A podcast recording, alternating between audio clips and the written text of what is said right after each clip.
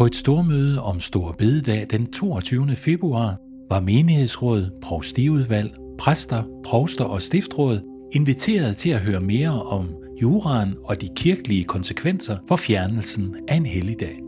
Du får nu mulighed for at lytte til hver af de to oplægsholdere til stormødet. Her er det professor Peter Lodberg, der fortæller om konsekvensen for folkekirken og den grundlovssikrede frihed. Gammeltoft begyndte med at sige, at begrebet om en folkekirke ligger imellem på den ene side en statskirke og en frikirke. Og så er det jo det her med paragraf 4, at den er evangelisk-luthersk. Og hvad betyder det egentlig, når vi tænker ind i forhold til den her diskussion? Ja, og Gammeltoft var lidt forsigtig med at sige, hvad det egentlig det evangelisk-lutherske var, fordi der er så mange meninger om det. Men jeg vil sige, at der er et princip, som er vigtigt, når det gælder spørgsmål om, hvad er evangelisk-luthersk. Og det er, at man ikke gør noget menneskeligt til frelsesanlæggende. Altså, at det er ikke mennesker, der frelser, men det er Gud, der frelser. Det er altid Gud, der er subjektet i frelseshandlingen. I det øjeblik, man gør noget menneskeligt til udgangspunktet og omdrejningspunktet for, hvad Guds nåde er, eller hvad Guds frelse er, så har man begået gerningsretfærdighed. Fordi så har man flyttet gerningerne ind på Guds plads. Og det er lige præcis det, der er både fordelen og udfordringen ved den måde, hvad det evangelisk lutherske er, også når det gælder, hvad gælder en kirke, og hvad gælder helligdage. Fordi dybest set, så er det eneste en kirke i en evangelisk Luther sammenhæng skal, det er, at det skal forkynde evangelium. Og det forkynder det. Guds løfte om frelse i prædikenen og ved døbefonden og ved alterbordet. Det er simpelthen det, der gør kirke til kirke, for Gud gør kirken til kirke. Og det er der, Gud har givet os sit løfte om at ville være til stede i ordets forkyndelse, dåben og nadvåren. Hvordan vi så indretter kirken, den lutherske kirke, det har kun et princip teologisk set. Det er, hvilken ordning er bedst for evangeliets forkyndelse. Hvad er det for en ordning, der sikrer, at evangeliet har frit løb i blandt os? Det vil sige, at den lutherske kirke er anderledes end den katolske kirke eller den ortodoxe kirke. Fordi i den ortodoxe kirke og den katolske kirke hører der en bestemt kirkeordning med til, hvordan kirken skal være. Mens hos os i den lutherske kirke, vi har jo både været, kan man sige, enevoldskirke, vi har været statskirke, vi kunne i princippet også være frikirke, men nu stoppede de op imellem, så at sige, statskirken og frikirken og sagde, nej, nu laver vi en folkekirke, fordi det dukkede op der i 1800-tallet, hvor vi, hvor vi øh, opdagede, at det folkelige skulle være udgangspunktet.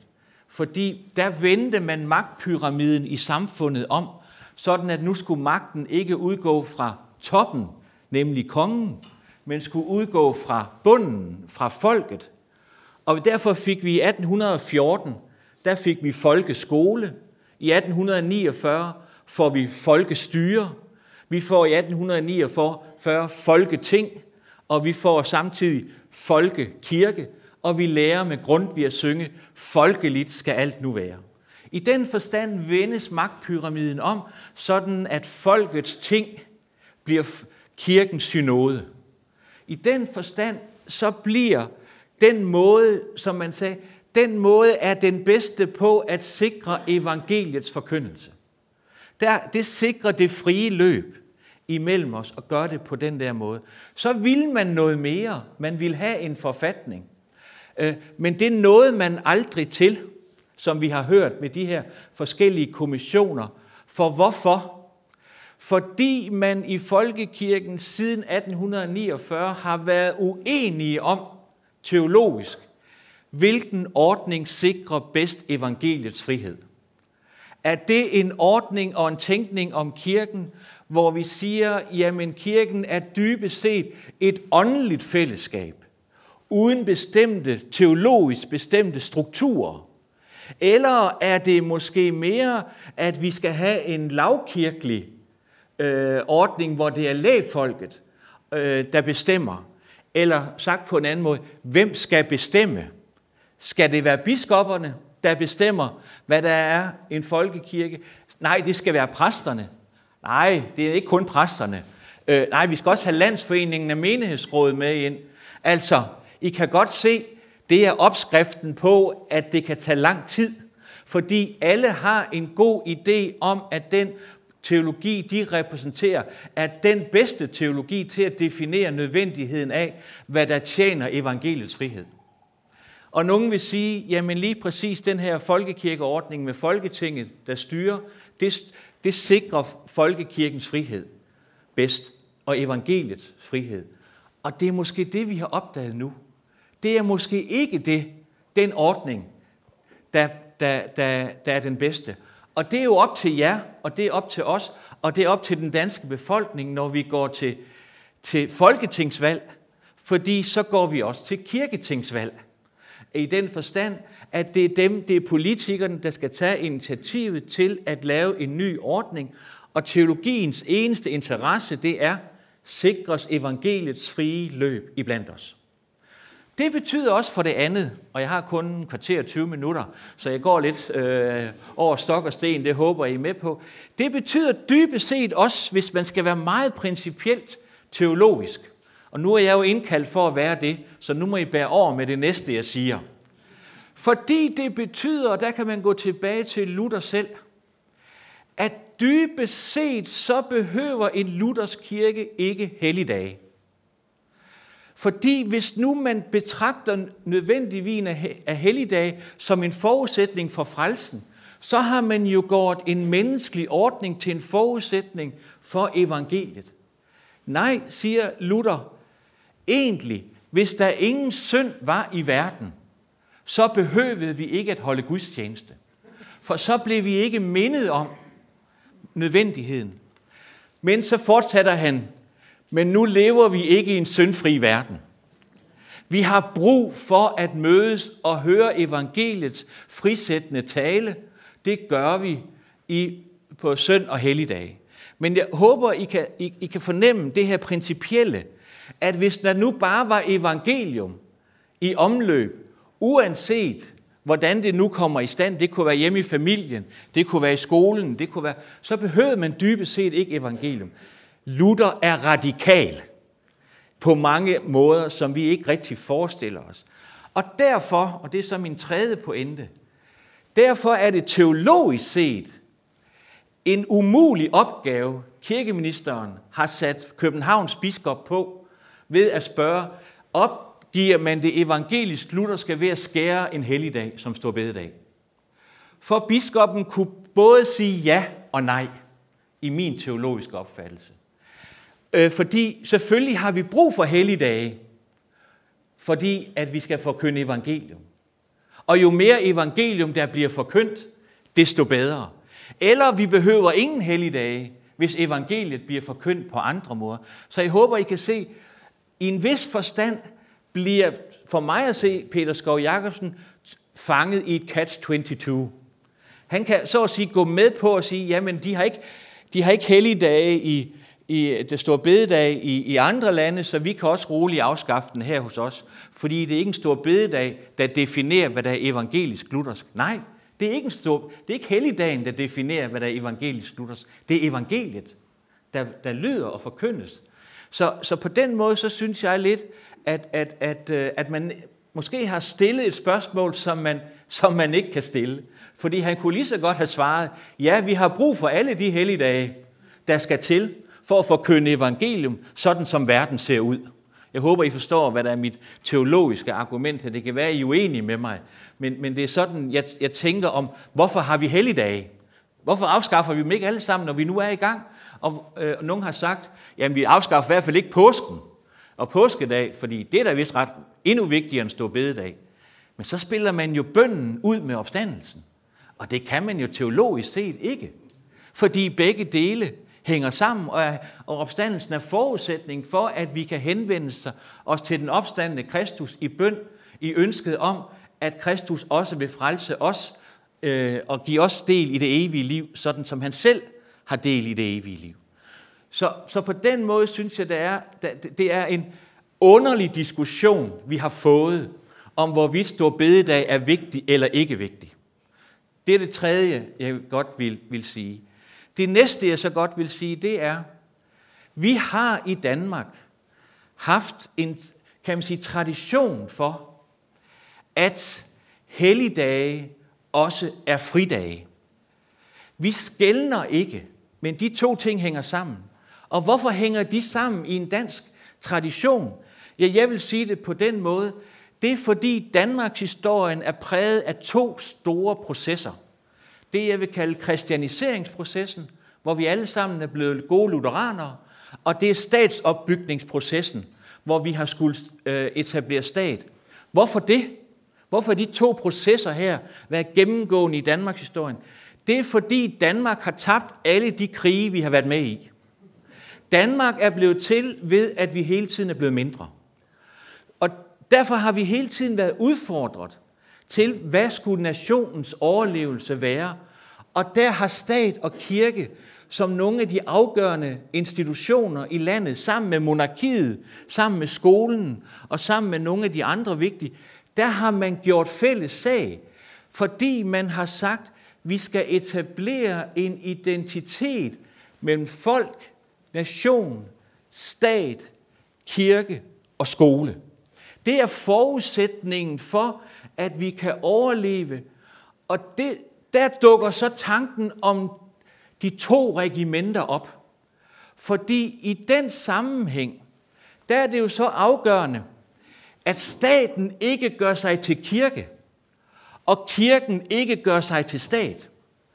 Og det er det, som de to regimenter er med til at sige til staten, nu skal du blive på det sekulære statslige område og tage, tage godt af lovgivningen og bruge lovgivningen og statsmagten til at tvinge os til at gøre det gode. Altså for eksempel, en stat er jo defineret ved, at den kan anvende voldsmidler, uden at dem, der udøver volden, de bliver sat i fængsel. Militæret, politiet, skattevæsenet. De kan, de kan tvinge os til at gøre det gode. Fordi ved at tvinge os til at gøre det gode, så opfylder vi det, som er formålet med det værtslige regimente, at vi lever til Guds ære.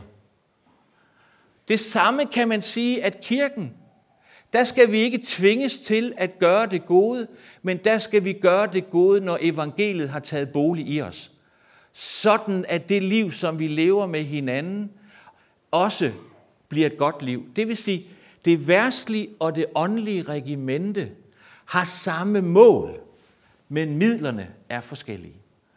Og derfor er det, at jeg mener, og det skal så være noget af det sidste, fordi så er mine kvarter 20 minutter ved at være gået. Derfor mener jeg dybest set, det er et stort problem, når Peter Skov Jacobsen sender et brev til kirkeministeren og argumenterer for, at, øh, at det her ikke er i overensstemmelse med Confessio Augustana artikel 28. Og så går kirkeministeren over i Justitsministeriet og over øh, og i sit eget kirkeministerium og får dem til at lave en beskrivelse af, hvordan man rent faktisk skal fortolke den Augsburgs bekendelse, fordi man ikke er enig i den fortolkning, som Københavns biskop kommer med.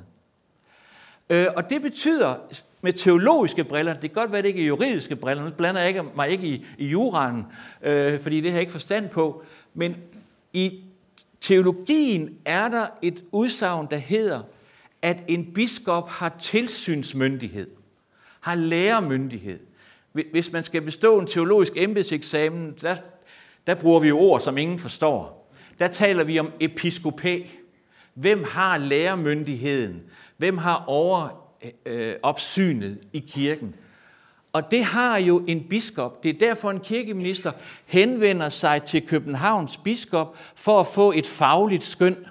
så kommer der et fagligt skøn tilbage, og som man så ikke er enig i, så går man så hen og laver et fagligt skøn, man selv er enig i.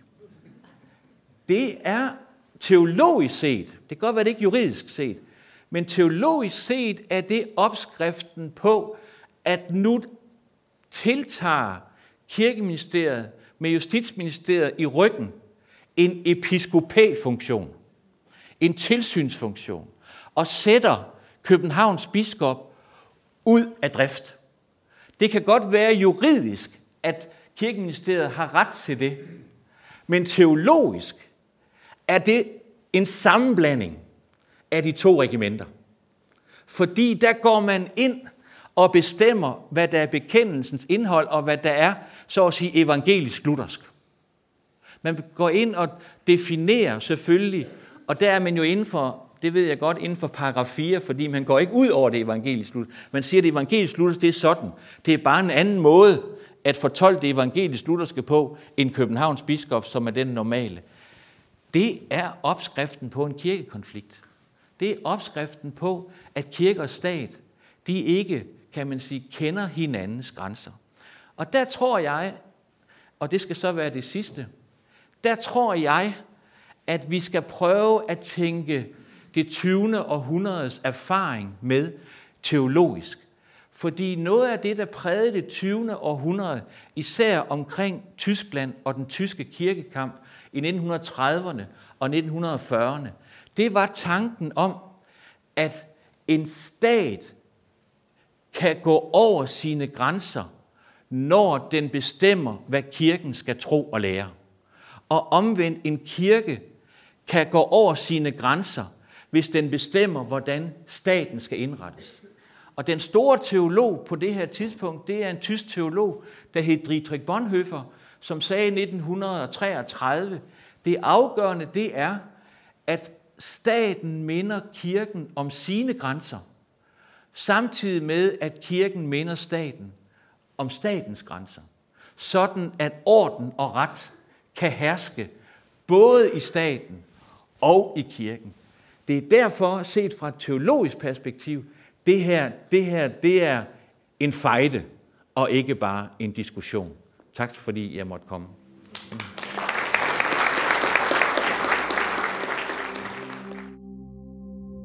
Denne podcast var produceret af Viborg Stift, og du lyttede til et oplæg fra Stormødet omkring Stor Bededag. Det var biskoppen og stiftrådet, der stod som arrangør af mødet.